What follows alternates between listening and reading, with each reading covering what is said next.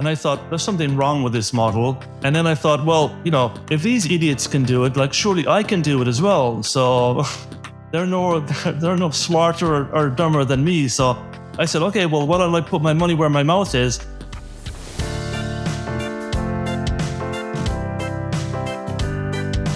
Welcome to the Resilient Recruiter Podcast. This is your host, Mark Whitby, and I'm excited to be joined today by Mike O'Riordan. Mike's the founder of Blackwater Search and Advisory, a global recruiting and consulting firm focused on the ETF and digital assets market. Prior to launching Blackwater, Mike has over 20 years' experience in financial services. He started his career in investment banking, working at Deutsche Bank and RBS before moving to Credit Suisse, where he began his asset management career. In addition to Credit Suisse, Mike's worked at HSBC, BlackRock, and JP Morgan within various product roles covering mutual funds and ETFs. I've known Mike for almost three years, and I've witnessed his rapid growth from a one man band with no recruitment industry experience to running a hugely successful firm operating internationally. Welcome, Mike. Thank you so much for being here. Thank you very much, Mark. Pleasure to be here. Awesome. So, when we, we first spoke back in March 2020, and yeah. you were one of the very first people who went through my Billings Accelerator program, which has now evolved into our inner circle community of recruitment business owners from around the world. And you really stood out uh, in that cohort because although you had less experience than everyone, you were leapfrogging ahead and making so much progress. I remember asking you, Mike, how are you doing this? Like, what you're achieving so much in a short time. Do you remember what you told me? No idea. You said, Mark, I'm just executing the shit out of this stuff. oh, yeah, I remember that. Yeah. right. And so now that's a catchphrase. Like that is famous. That's like in our Hall of Fame. Uh, like you need to execute the shit out of this because that really is a massive, you know, differentiator in terms of whether people make progress. You know, with uh, as a coach, um, I I want people to succeed so badly. Like I'm really rooting for people, and you can give people the frameworks, the strategies, the you know the the uh, support, the accountability, but ultimately you can't make someone you know successful, right? That is hundred uh, percent up to them. Yep. Have you read um, the Twelve Week Year by Brian Moran? No, I have not. I think you'd like it. Um, I'm reading it now because it was recommended by a few of our members. And the concept is that you try and get, not you try, you have a plan in order to get more done in 12 weeks than others get done in 12 months. And of course, the key is planning and execution, which sounds obvious, but it's sort of a mindset shift that instead of like measuring things over a 12 month period, you literally measure like you you compress time so that your year is 12 weeks right? And so then every week is like a month, and every day is like a week. Basically, is the like yeah. it's it's like a it's it is a different mindset. So, but listen, let's get into this. What the heck is an ETF? Uh, first and foremost. And an ETF is uh, the acronym for an exchange traded fund. So um, most people who will be listening to this um, will probably have a pension, and in their pension, they will hold investment funds, which are basically uh, vehicles where you hold lots of underlying stocks. So rather than going and buying, you know, 50, 100, 1,000 stocks, you would buy one fund, one product, which basically has all of these um, individual stocks with, with, within it. And um, it's it's much cheaper. It's much more efficient from an investing point of view. An exchange traded fund is basically a fund, but it's traded on a stock exchange like the New York Stock Exchange or the London Stock Exchange. Um, so it's exactly it's exactly like a fund, except it trades like a security would on an exchange. So without getting too much into the technicalities of it here, it's basically if you think about like analog versus digital, right? In terms of like music, for example, right? It's it's the it's a Spotify um, equivalent of investing, basically, and investing vehicles. Um, you know, mutual funds, which is the old investment vehicle, would be a CD or a cassette, and an ETF would be you know, downloading your music on uh, on on Spotify. It's still music, but you're just getting it in a different formats. Interesting. Good analogy. All right. That that yeah. makes a lot of sense. So tell me, you were like you had a successful career in investment banking. Why go into recruitment? It seems counterintuitive. Um, well, not really. So I'd spend like over okay. like over I think it was around 24 years working in the industry. And I'd always worked for very large organizations, like multinational organizations. And honestly, I just got I just got tired of the bullshit. I mean, most most successful people in in big organizations are very good at navigating internally and politics mm-hmm. and overcoming the bureaucracy and all that all those hurdles. And I just just didn't have the patience for that. I'm I'm I'm a type of person who just who says it as they see it type thing, and that's that's that's that's not a good trait to have when you work for these organizations because you tend to put your foot in it too much and rub people up the wrong way.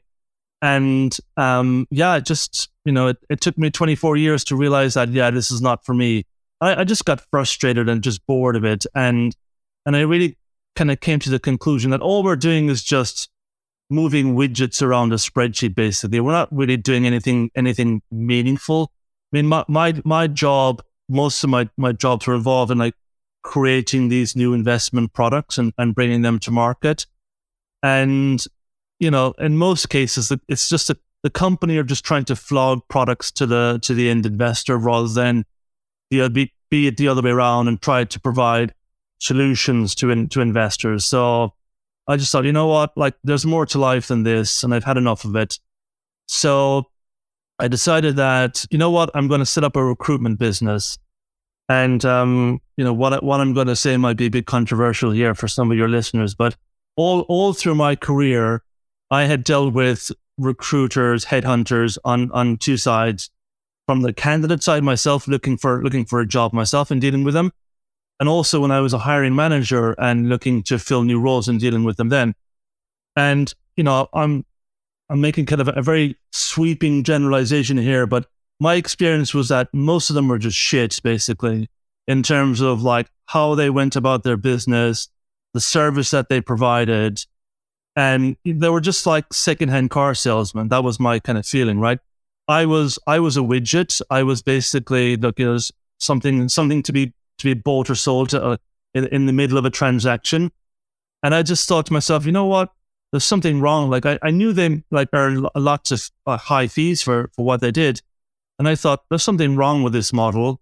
And then I thought, well, you know, if these idiots can do it, like surely I can do it as well. So they're no they're no smarter or, or, dumber than me. So I said, okay, well, why don't I put my money where my mouth is and um and and set this up? And my whole my whole kind of value proposition was that look, I've worked in the industry a long time myself. You know, I can I can walk the walk and, and talk the talk. I, I know I know the language of the candidate. I know the language of the hiring manager. So there's some there's some value there. So that was my my logic kind of um kind of behind it, and that's the reason I I set up the recruitment business. But you know I was like totally naive, and even though like you know it's three years, it just it's like for me I'm still totally naive in a lot of in a lot of things. Um, I had no experience whatsoever of sales beforehand. Um, wow. No, okay. no idea about marketing. I was I was a product guy. I built like products and did project management and technical type stuff, right? Um, you know, selling selling ideas to people and and managing people and influencing it. That was not me at all, not at all. And uh, so um, I see, seriously underestimated the the learning curve and what was involved in it. And like you know, I'm still even if I look at where I am in terms of the learning curve, I'm still at the at the base of Mount Everest. There's and when I when I look up, there's a there's a there's a wall in front of me still. So um, for me, it's still it's still very early days. But basically, that's why I got into the market, and that's why I started a recruitment business. But then the business evolved, and now we've got it's a we've got two businesses now. It's got so there's two pillars. There's the recruitment pillar, and then there's a consultancy pillar as well. And the consultancy pillar is um, is is different to the recruitment in the sense that we help companies who want to get into this particular industry. Um, and we help them in terms of like, you know, here's to do the due diligence. This is how you enter the market. This is how you build the business. This is how you um, you deal with you know distributing your products across different markets. And we do that predominantly in Europe um, because Europe is quite a, a technical market.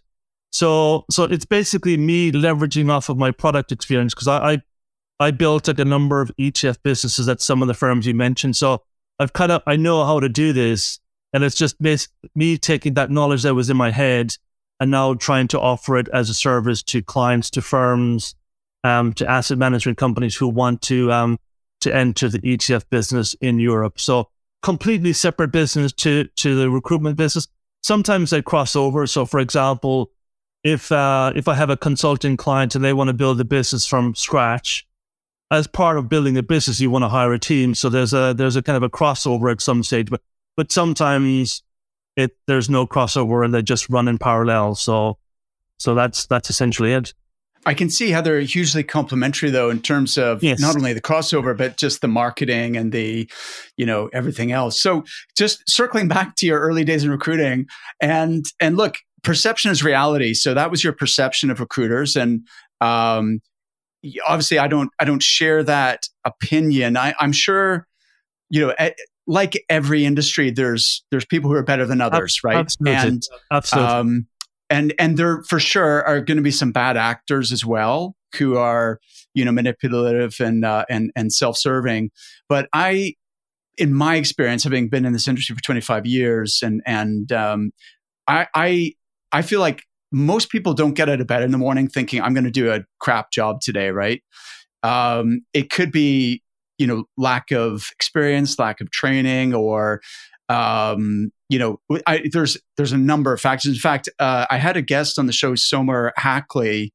uh, who who wrote a book about executive search called um, Executive Search Demystified, and she and I chatted a lot about this. Like, why, you know, why do customers have such a bad experience of our industry? And we kind of delved into that in in terms of like the the the dynamics, the the the target pressure, the deadline pressure, you know, and and how we get you know uh, incentivized and all that all that sort of thing. But um, do you feel like you have any more empathy for the recruiter now that you've experienced it on the other side?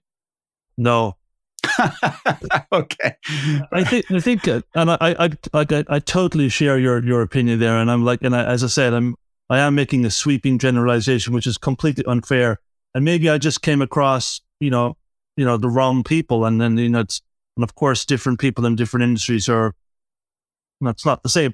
I, but I think my, my biggest gripe is that um, I think there's the ones that I experienced anyway, they were, they were, I could feel they were taking too many, like knowing, knowing what I do now, they were taking too many shortcuts basically, right? Right. They, uh-huh. they wouldn't take the time to really get to know you well enough and understand what you as a candidate, what your goals and aspirations were and how they could add value, value to that and they didn't they didn't seem to kind of um, give any value to a long term relationship, right? One of the things we all know now is that you know a candidate can become a client, right? Of course. Well, the people that I spoke to back then, like that that message clearly clearly hadn't hadn't been communicated to them because they weren't they weren't behaving in in in that manner. But I mean, when I when I say about kind of you know taking shortcuts, you know, I've had cases and experiences to me in the past whereby my CV would have been sent out to a firm without my prior knowledge, right? That's just right. A, That's absolutely right? poor. Absolutely, yeah. yeah. That, is, that is poor, and I, and, I,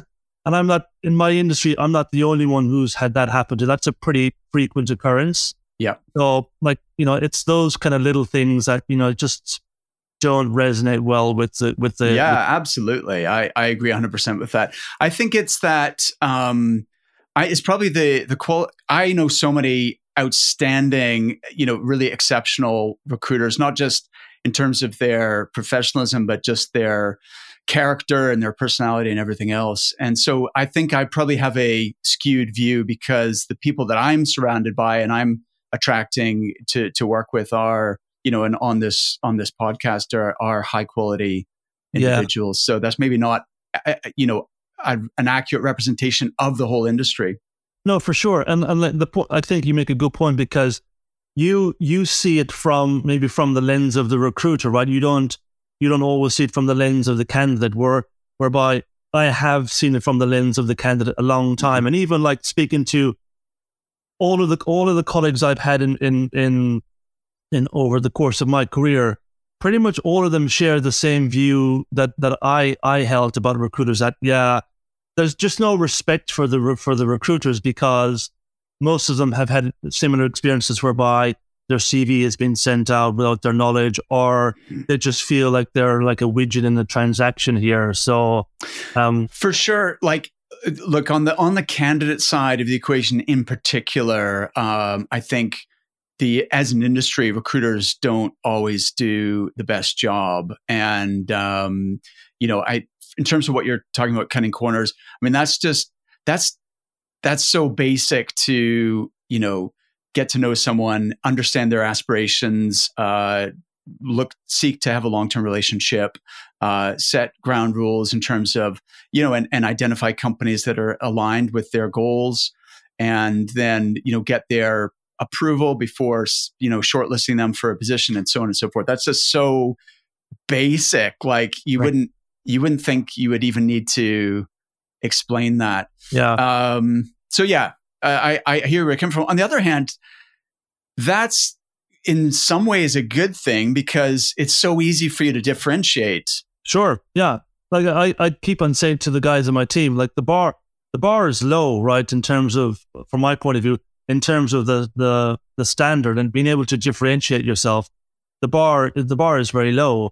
And even again, you know, going back, I remember an experience my I had, you know, towards the end of my kind of my other career, whereby I did come, I came across this recruiter, and he he actively kind of sat down with me and said, okay, what kind of firms are, are of interest to you? And I said, well, I'd like to, you know, like this ABC are, are really interesting. And then he proactively went out to those firms and and got me got me a coffee with with with the relevant people in, in, in those companies. And I was like, wow, this guy is amazing, right? Like that's that's just awesome. He in an instant he just completely differentiated himself for from every other recruiter I'd ever spoken to just by, you know, taking that extra step. And from wow. his point of view, it was like it was like a, you know, a 10 second phone call or an email type thing. It was nothing for him. But from my perception, it was like, gosh, this guy is incredible. He's like, this is the best recruiter in the world. That's hilarious. and so now, and now you know that like MPC marketing is just pretty standard. Exactly. That's nothing yeah, special. Exactly. exactly yeah.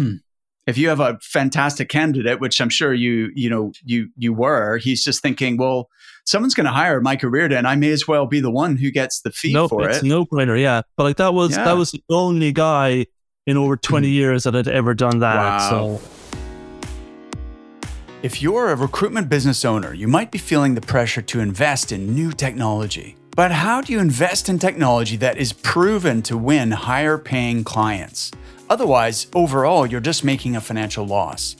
Our trusted partner, iIntro, has a solution for this. They provide recruiters with an online delivery platform for the candidate shortlist. So instead of sending over CVs or resumes, you can send your clients an online profile that includes video, key competency questionnaires, and behavioral assessments. It looks more professional than a CV or a PDF, plus, it helps the client make a more informed decision about who to call to interview. But that's not all. iIntro also provides recruitment business owners with coaching for their team, not just to help them use the software, but to help them use it to win more retained business. Their comprehensive training program is specifically designed to help recruiters at all levels of experience develop a retained recruitment service. In fact, many of the hundreds of recruitment businesses they've worked with win a brand new retained client after only a few weeks of getting started. To see iIntro in action, just go to recruitmentcoach.com forward slash retained to book a free demonstration. There's no obligation, plus, you'll also be helping to support this podcast. That's recruitmentcoach.com forward slash retained. Mike, I honestly think you've just like you've dealt with some horrible recruiters. I I I think you're window into the industry is uh, has was tainted by just a few. Maybe maybe I'm know, maybe I'm traumatized by. Yeah, I think so. I think so. But listen, you you referenced your team there. So could you describe the size and shape of the organization now? Like three years, three, I guess twenty nine, four years in. Yeah. Um. So there's, I think it's um. There's eleven of us in, in, in total now, so it's still it's still pretty small. Um, so I've got four. There's four people doing four people doing recruit. No, four or five. Five people doing recruiting, and that that's split from actually like the recruiters and and and support people, researchers type type individuals, and then um, I've got a couple of um, business development people, um, and uh, a couple of people who help me on the on the consulting side, and then um, I've got one one marketing person, soon to be two marketing people. So that's kind of how it's it's structured right now. And like I'm I'm one of these people who, because you know I've heard in from listening to your in, your material and being on some of your your courses before, a lot of people kind of like add give a lot of value to the size of the team. Or like, you know, my, my goal is to have 10 people, 20 people, 100 people over the course of time. I don't really, I don't understand that thinking because for me, like, as the business grows, you'll you'll have as many people as you need. So if you need to have 100 people, that means like the business is really good. But if you if you only need to have 10 people to achieve your objectives, then then 10's the number, right? So it's not the number of people that count. It's like what the output is and what uh, what the end result is. So so for me, that that always comes first. So if I think, yeah, look, we've got more business than we can handle right now, we need another person, then yeah, I'll go and I'll hire another person. So that's kind of how I how I think about it. But when I when I was structuring the team, and I and I kind of got this from from speaking with you and from listening to to some of your um your your material and, and your podcast guests, hiring like a marketing person was like probably one of the first things I ever did. Um, because for me, just building, building my, building my brand and, and, and positioning myself as that kind of subject matter expert, which is like high on my priority list has been absolutely kind of key to our success so far. And, and for me, I'd, I'd much prefer to have a business whereby it's all inbound kind of leads generated as opposed to having to go out and and hunt for them every day. So I'm all for picking the fruit off the uh, off the off the lowest hanging fruit rather than you know having to get a ladder and climb to the top of the tree. So so marketing and, and building that kind of marketing machine is yeah it's still a work in progress, but like high on my anybody who's starting the industry now, I would for me that would be I would strongly recommend they start with a with a with a marketing person or a marketing team. It's really interesting, Mike, because um, so your first marketing person was employee number what?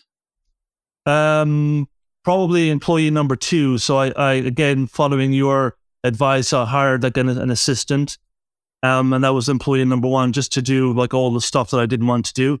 And then the marketing person was was number two, I would say. And I, I I've there's there's definitely a kind of a, a strong correlation between um, what happened with the business pre hiring that marketing person and post hiring that marketing person.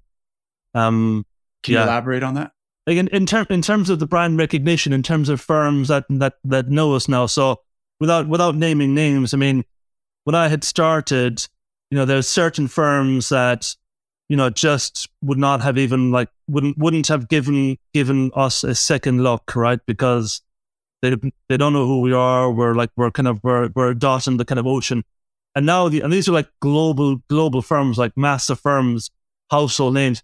And now the, actually we had a we had a really cool example before Christmas whereby we did this we did this video series and we published it on LinkedIn and send it out to our distribution network. And one of these like really big global asset managers basically reached out to us and said, Oh, look, we saw you did this. We'd love to collaborate with you on something similar. And I was like, that is just awesome. I was I was just so happy when I when I got that email that day because for me it just meant like this is working, right? We've got that brand recognition is coming now. And like three years ago, like like that person would never have reached out to me, no way. But it was just that, you know, little bit one brick at a time, day after day, just just building the kind of the building the brand, um, just being in people's faces, and um, and it and it works.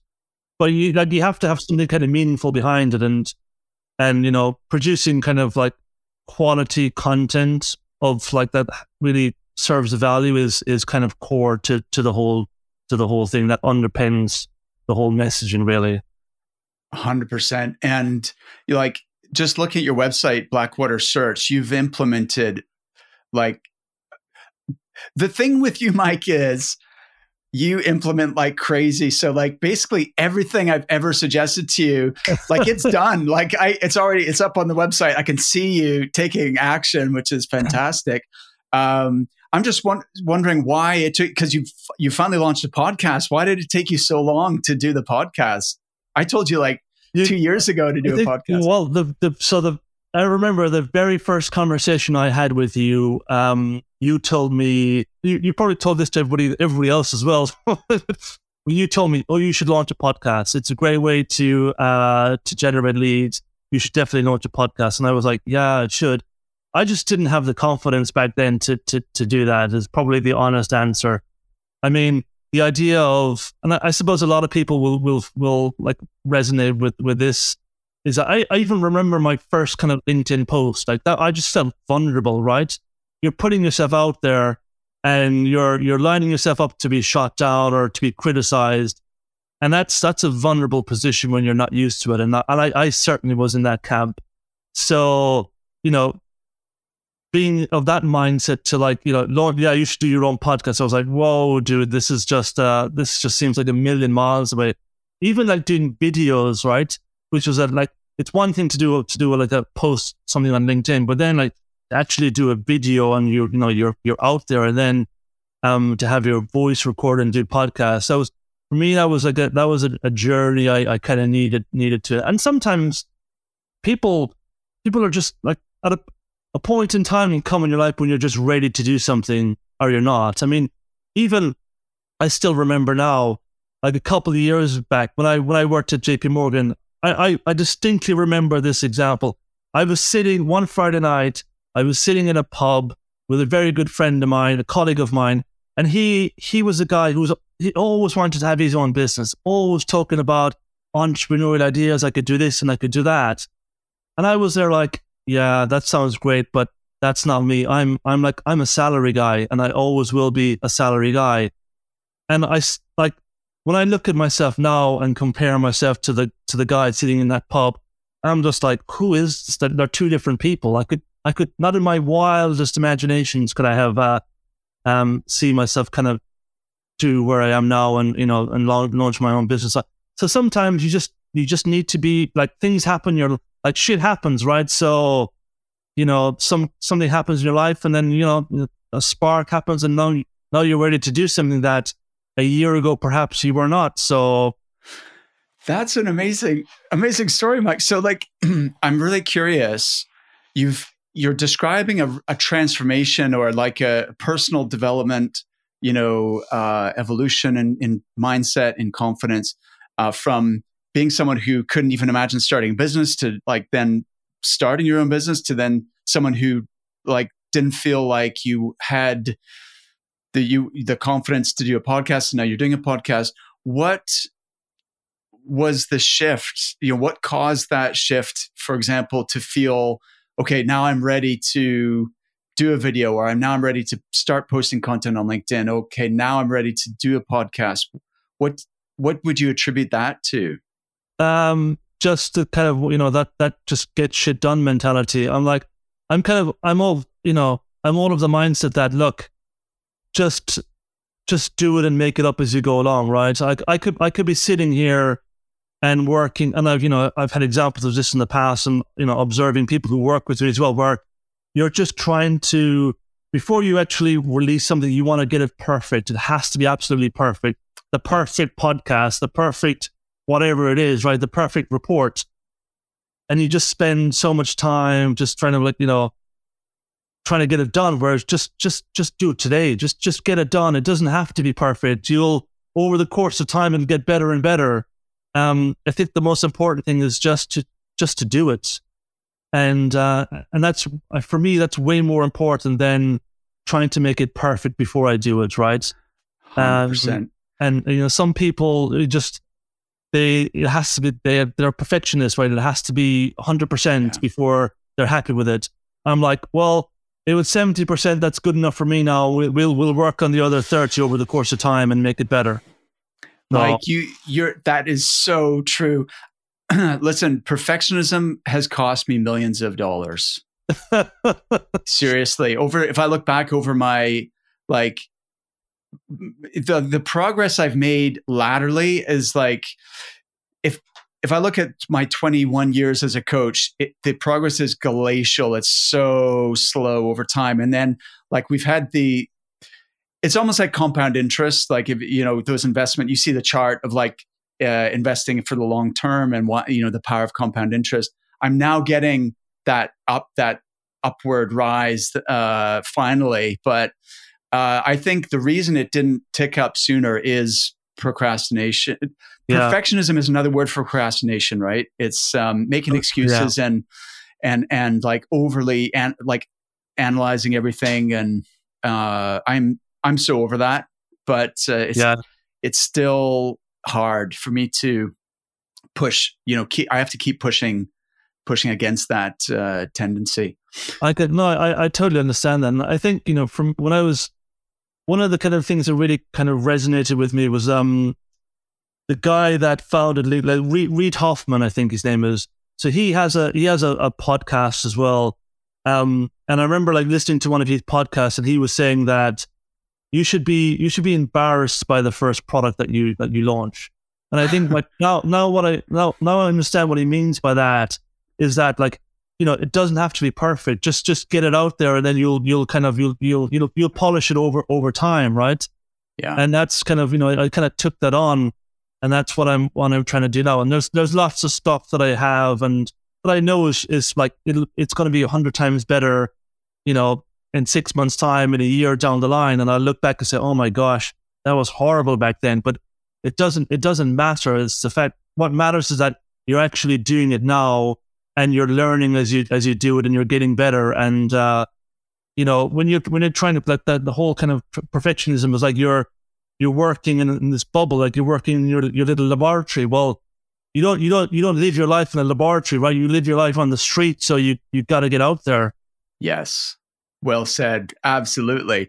So, so I'm, I want to circle back to marketing because I think it's something you've done a particularly good job uh, with, and it's compensated for. Like you, you told me that you still feel like you have a lot to learn in terms of recruitment, and that you still like are are on that learning curve, and yet your results are superior. I'd say to ninety percent of other recruiters and recruiting firms out there like you are definitely already hit the top 10% of the industry globally with only four years experience.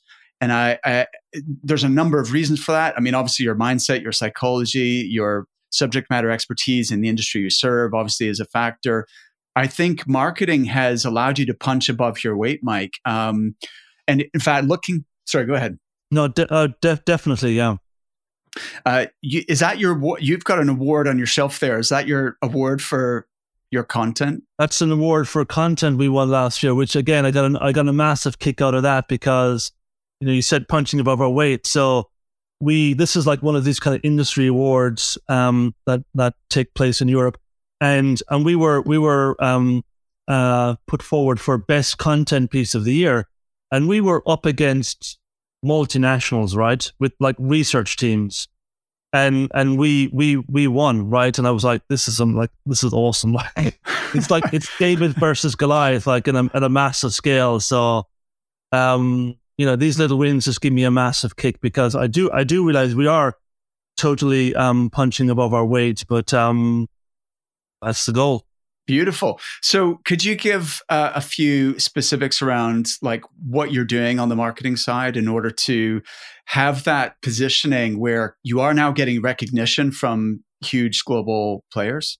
Yeah. So, um, we do a, no- a number of things. So, one of the first things we started to do was we um, published a weekly newsletter, and mm-hmm. it's it's a very simple document basically it just summarizes, it's a global document and we have it split by region, like US, Europe, and Asia. And all it does is basically summarize sort of news clips from what's going on in those regions every week. And the reason the reason I, I, I did that was twofold was because one, as as a user, like in when I was kind of sitting at the desk, this kind of thing would be very useful because there's so much information out there, right? So if I had one document which kind of summarizes everything quite nicely, um, that's going to be useful for me. So as a user, I thought, mm, this is quite useful. So let me kind of produce this. But then I also thought, well, this is a great way for for us just to to you know to to um get in front of people every single every single week, right? It's just trip, trip, trip. We we land into their email boxes every Tuesday morning, so they subconsciously they all know who, who who Blackwater is, right? That's the goal. So, and the idea being that oh, when they need to, they want to like make a hire or they want to do a consulting project, then you know hopefully we are the first person that um that has come to mind. So it's kind of like that one-on-one marketing, get into their subconscious, right? So that was the idea of the newsletter, and uh, you know over time it, it's it's it's growing. We get we get great feedback from it, and people say, "Look, this is amazing." and it's definitely the best newsletter out there in the space. And I'm like, you know, I I, I really appreciate that feedback. So so the newsletter has been going like since the beginning now, and so we do that. Um, we do like um, thought piece reports. So uh, the goal, like last year, we were doing like one a quarter, and this is a big kind of you know 15, 20 page document, which could talk about a particular a particular theme within within the industry, right?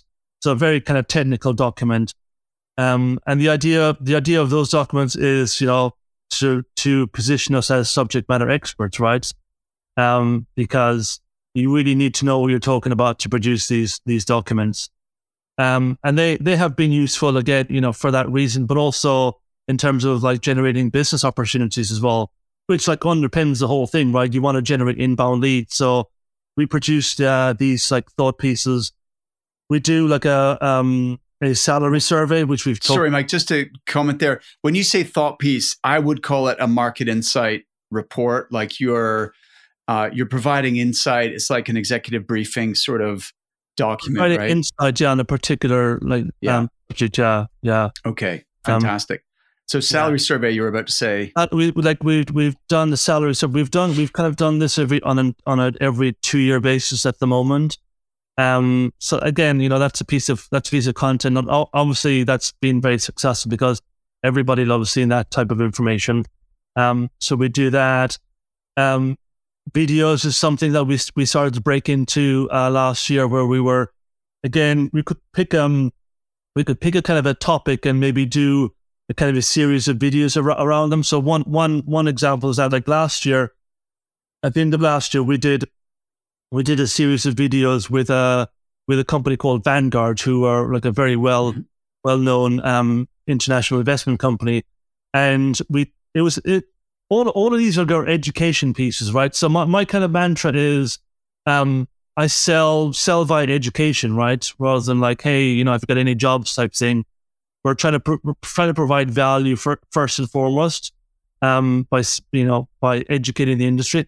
But anyway, so this was a, a series of videos around how how ETF distribution works around around around Europe, right?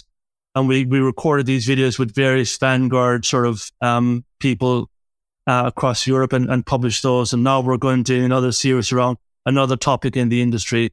Ultimately, my goal would be I'd like to, I'd like to have a, a what I'm going to call a portal whereby I've got all of this industry content in this portal and we can split it by subjects and themes and whatever. And then people can, and if they want to learn about the industry, they can go in, pick their subject and listen and watch a couple of videos. So, you know, that's, that's what I would like to do at some stage in the future. And this is like, you know, education, giving back, providing value. That's the kind of the underpinning all of this. So so the videos as we do, like the podcasts, as we kind of mentioned, I started that think in, in November, something like that. So early days on that. Um, the podcasts I find, and I, sh- I really should have listened to your advice three years ago because in terms of it being a way to like walk through that door in terms of like, you know, so for example, I've, I've reached out to people that I've had no prior relationship whatsoever, never spoken to this person and I could have said, Hey, Mr. Joe, um, I'm a recruiter. Could we work with you? And they're going to go, Yeah, go away. No thanks. But instead, I've gone, Hey, you know, I've got this podcast. This is what we do, blah, blah, blah. Would you be a guest? and they've gone, yeah, I'll be a guest. And then, you know, having a chat with them, you're building a relationship. They're going, so what do you guys do? Well, we do this, this, and this. Oh, that's interesting. Well, maybe we could work together. Like, boom, you know, it's just, uh, it's another way in the door, right? So, um, 100%. So that's what we call our expert interview strategy. And that's, you've just given a really nice summary of, of how that works, Mike. Um, so newsletter, market insight, reports, salary survey, video series, Videos, podcast, podcast. Anything else? Um, that's it. Web webinars is something I haven't done yet, but something I, mm-hmm. I want to do um, this year as well. So that's on that's on the to do list. Um, awesome. That's yeah. That's kind of it for now.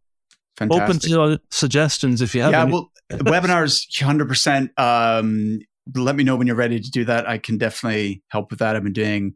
I've done probably a few thousand webinars over the last 15 years or so. When I started doing webinars, Mike, you had to explain what a webinar was. People didn't yeah. know. Like they were like, "Wait, what?" And you're like, "It's like a telephone conference, except it's over the internet." And you had to like, so every time I marketed it, I had this paragraph at the bottom, what is a webinar?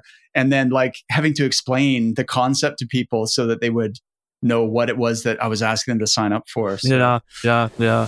Have you ever dreamed of launching, scaling, and one day selling your recruitment business? If so, I highly recommend you speak to Recruitment Entrepreneur. Founded by former Dragon's Den star James Caan, Recruitment Entrepreneur is the world's leading private equity firm specifically focused on the recruitment industry. They invest in startups and scale ups and have already backed over 30 founders. There's no reason why you couldn't be their next joint venture partner. James's first company, Alexander Mann, sold in 2013 for $260 million.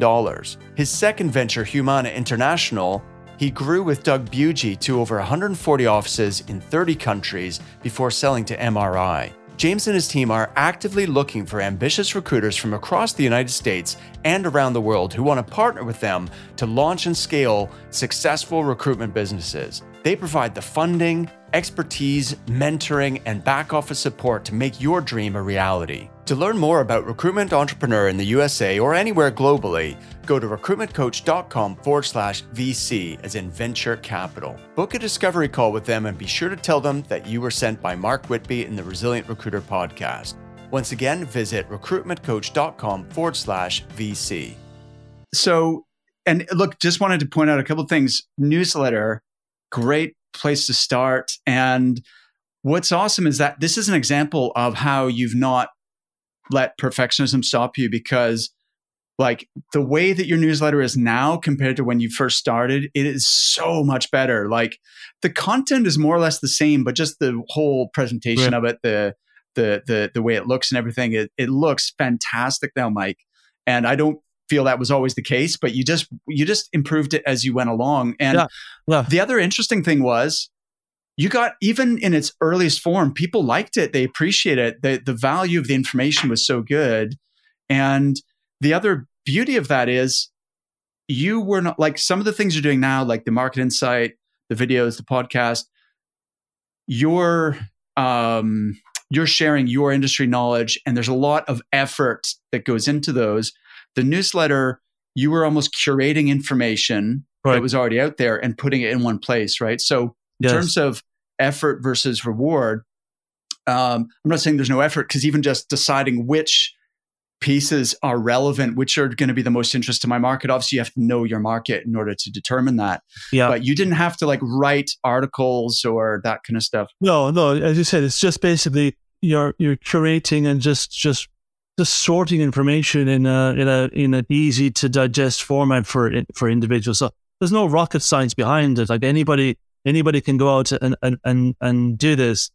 And as you also said, like people people appreciated the the, the content, right? It was they, they most of them really don't give a crap about the format, right? But what you actually have in there is is more important than how it how it looks. Yeah, of course, making it look nice is is a cherry on the cake, but that shouldn't prevent you from just going out and starting just just to do it right. If you've got something that's going to be of use to people, then just just uh, focus on that. Yeah, absolutely. Now you mentioned doing videos. That seems like a big leap in terms of effort and also confidence because it's one thing sending out a newsletter where you're curating information it's industry statistics and knowledge about like what's happening in your market and then salary survey again you're like doing research uh, putting your thoughts out there um, how did you get like talk to me about the thought process of starting to do videos because this makes most people just so uncomfortable and uh, they don't like the way they sound they don't like the way they come across on camera. They you know it just gives them pangs of anxiety. So how did you how did you make that leap? So like again like i i hated the way hated the way i sounded never liked i would run a mile from from a recording of my my voice and now i'm just like i'm just kind of used to it you just you just get used to anything basically right yes. that's how humans humans operate Like I like the videos are like they're not a they're not a really they're not a big deal in terms of like the effort because they're they're they're interviews with other people. So all you got to do is ask the questions. Like the the other person's doing all of the work. So um, I it's it's it's not like kind of the the reports right, uh, which take a lot of effort because we actually physically have to write those ourselves. Whereas the, the the videos or even the podcasts, right? It's the other person's doing all of the work. You're just sitting there asking asking the questions. And um, so, look, it's just just taking that leap again, right? Okay, you don't you don't like the way you sound, you don't like the way you look. Just get over it. exactly. After after after a couple of after a couple of episodes, you just won't even notice anymore.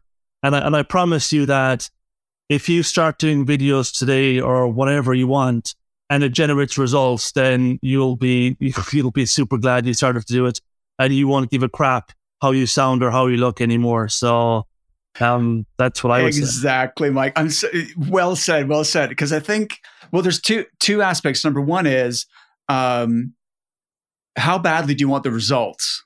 Because like if this strategy is going to get you those results faster or get you even better results, you know, aren't you willing to do what it takes to to to to achieve that goal and if it means being uncomfortable and you know having to record a video then isn't the end result worth it and and number 2 so that's more from a self interest point of view but i would argue also like if you you have a duty and an obligation to share what you know and, with as many people as possible and try and have a bigger impact on the world in a positive way. And if you like don't share that knowledge and that value outside of the few people that you're able to interact with, like in person, like candidates and clients who you interact with on a day to day basis, yeah. then you're really doing your market a disservice. And you're, you're also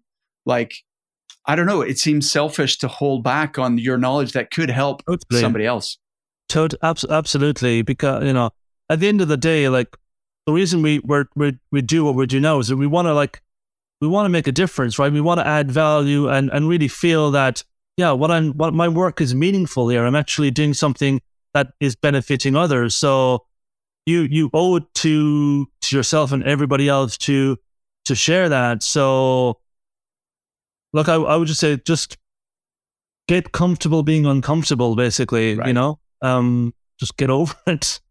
Yeah, that is a powerful statement. I, I love that, and um, I think that's so important. Like, it, it, like that relates to everything in life, doesn't it? Mike get totally comfortable Absolutely. being uncomfortable, and like if you're not uncomfortable, you're probably not you're you're not trying hard Absolutely. enough. You're not pushing yourself. Um, I, I, you would, I, I, would definitely, I would definitely agree with that one because you know I've, I've, I've, um, I've worked on stuff like, like last year and, and even now where I'm like, holy shit, how, how do I do this? I have, I have no, I've said yes to a client without having any idea how I'm going to do it, but you'll just figure it out, right? You'll figure it out. And, uh, and like, I think when, when our, when our backs are to the wall, that's when we really kind of realize that there's stuff within us that we can do we never we never really imagined but in order to kind of to get to that moment of realization, your back does need to be against that wall, right? Because when you're living in your comfort zone the whole time, nothing ever happens. I suppose it's like going to the gym, right? If you're you're not really kind of like working out and you know falling out of the gym every day, then your your muscles are not going to grow or you're not going to get fitter. So you got to take your body to to the edge in order to to make it grow. And it's the same with your business, right? Absolutely. I, I noticed we we've got the same watch or a similar watch on, uh, and running for me was that example of like I hated it, Mike. I, I remember you saying I, that. Yeah. I never, I like I was never a runner. I did work out at the gym. I enjoyed that. It didn't feel like although you're putting effort in, it didn't feel as taxing like of your whole system and um like from your just yeah i absolutely hated it and and then i realized that's the reason to do it totally and yeah. you're just making excuse you're wimping out because you don't enjoy it and that's why you must do it and so and that's been a huge personal journey for me which has impacted so many other areas not Yeah. just because i'm now in really good shape but also just the mental shift of gears in order to get yourself to do something that you that you hate that you find like really uncomfortable and then get yourself to do it consistently and find and actually now it's at the point where that's not uncomfortable enough so then you need to find something else you either need to reset the goal which i did last year i ran a half marathon which again like i would have never imagined i could even do that it just seemed Yeah. like such an impossible thing to do yeah. and then you just either need to reset the bar or you need to find something else that makes you uncomfortable to pursue Yeah. next what um Then like once once you've once you've done it, once you've achieved it, I mean the the sense of purpose you feel is just it's it's incredible, right? It's like the it's the wind under your under your sails or under your wings, right? So it's it's definitely worth it when you do put yourself out there and and just just go for it. So what you said about your back against the wall and like being uncomfortable, you know, get comfortable being uncomfortable and tying this back into business and marketing and podcasting, it I, we help a lot of people launch their podcast. I think uh, like we've had three or four people launch this month.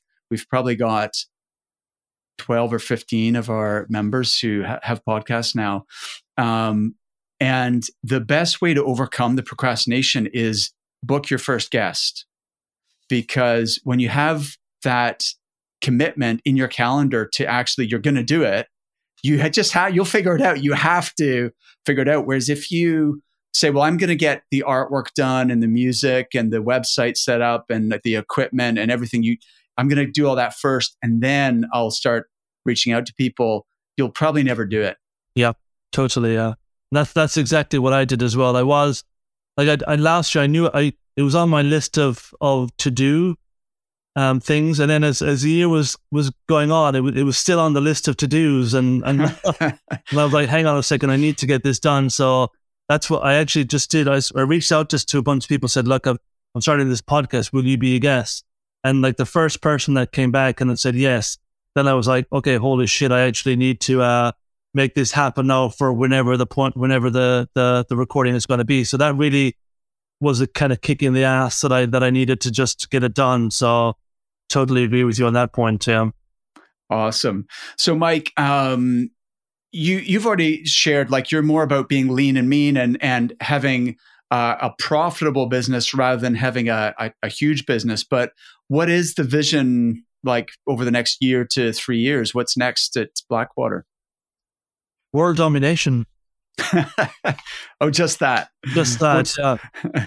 I mean, um, no. To, I suppose you know when you when you start off, you you kind of you can either decide whether I want this to be a lifestyle business or I actually want to, you know, launch something that has the ability to kind of run on its own and and take a take a life of itself. And I I wasn't I wasn't sure what I kind of wanted to begin with, and then I suppose it just kind of naturally kind of fell that actually no, I want this to be like a, a proper business that that can that can run without me. And, that, like and and right now the goal is, you know, you mentioned this book that that the twelve or the twelve week a year book or whatever. That's like my goal is to have this business run without without me being necessary or me being the kind of the the, the key that kind of spins the, the whole the whole wheel. That's when I when I get to that position, then I know like I've I've been successful. Um, how how big that wheel turns out to be, you know, this for me, the the sky is, is the limit. I I still feel that I'm just sort of scratching the surface, and and there's so many, you know, or products or you know, it's what it's version 101 at the moment, and you know, we can go a lot higher in terms of the the quality and um and what we do, um and like you know, there's so many things in the recruiting space. Yeah, you can choose to have a recruiting company, but there's there's so many other things that can spin off from that, right? You could have a training kind of um, um, business, right, which kind of falls very naturally into into the recruiting, which is which is something that that uh, that we're in the process of of of launching as well. Um, we have an executive coach. Oh, I forgot one of the people who work with. We have an executive coach who work who works with us now as part of the team and um, and you know building out a kind of a um, a a training business is is just you know, I see it as just a, another a natural progression of in terms of the recruiting business.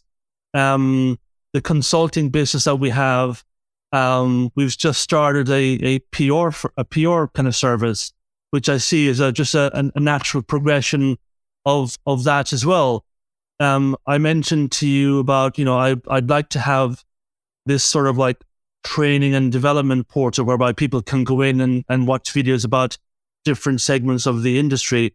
And I'd I'd love to I'd love to kind of, you know, build that into something kind of like proper and meaningful and, and commercialize that. So I've got I've got like a thousand ideas in my head about other stuff we can we can do. Yeah. Um and I, I guess the, the challenge for me is that okay, well what do I focus on the kind of the bread and butter or right now, like, and, you know, keep my eyes, my eyes on the prize, or do I sort of like, you know, try and expand and, and add, add on all these kind of complementary businesses and really kind of, uh, you know, shoot for the stars. And, you know, there's two ways of looking at it, right? You should, mm. well, you know, um, always pay attention to what pays the bills. Um, but, you know, again, going back to being uncomfortable, you gotta have you gotta aim big, right? You gotta have have big big ambitions because if you if you set the bar low, then you'll probably get low results. But if you set the bar crazy high, you may not reach it, but you you'll reach a hell of a lot higher than if you just set the bar low, right? So that's kind of um that's kind of my mindset. It's kind of I love uh, it. It's I I'm, I may crash and burn or or become a superstar, you know, one or the other. I love it, Mike. That's a perfect way to like wrap up the podcast with that. Um, I mean, I, I can't really add anything to what you've just said. So this has been awesome. Thanks very much. Really enjoyed it. Pleasure, Mark. Pleasure. Always happy to speak to you. Fantastic. All right. Well, let's do this again like next year and see, you know, uh, how how far you've gone, Mike. But uh, listen, have an awesome rest of your day. You too. Take care.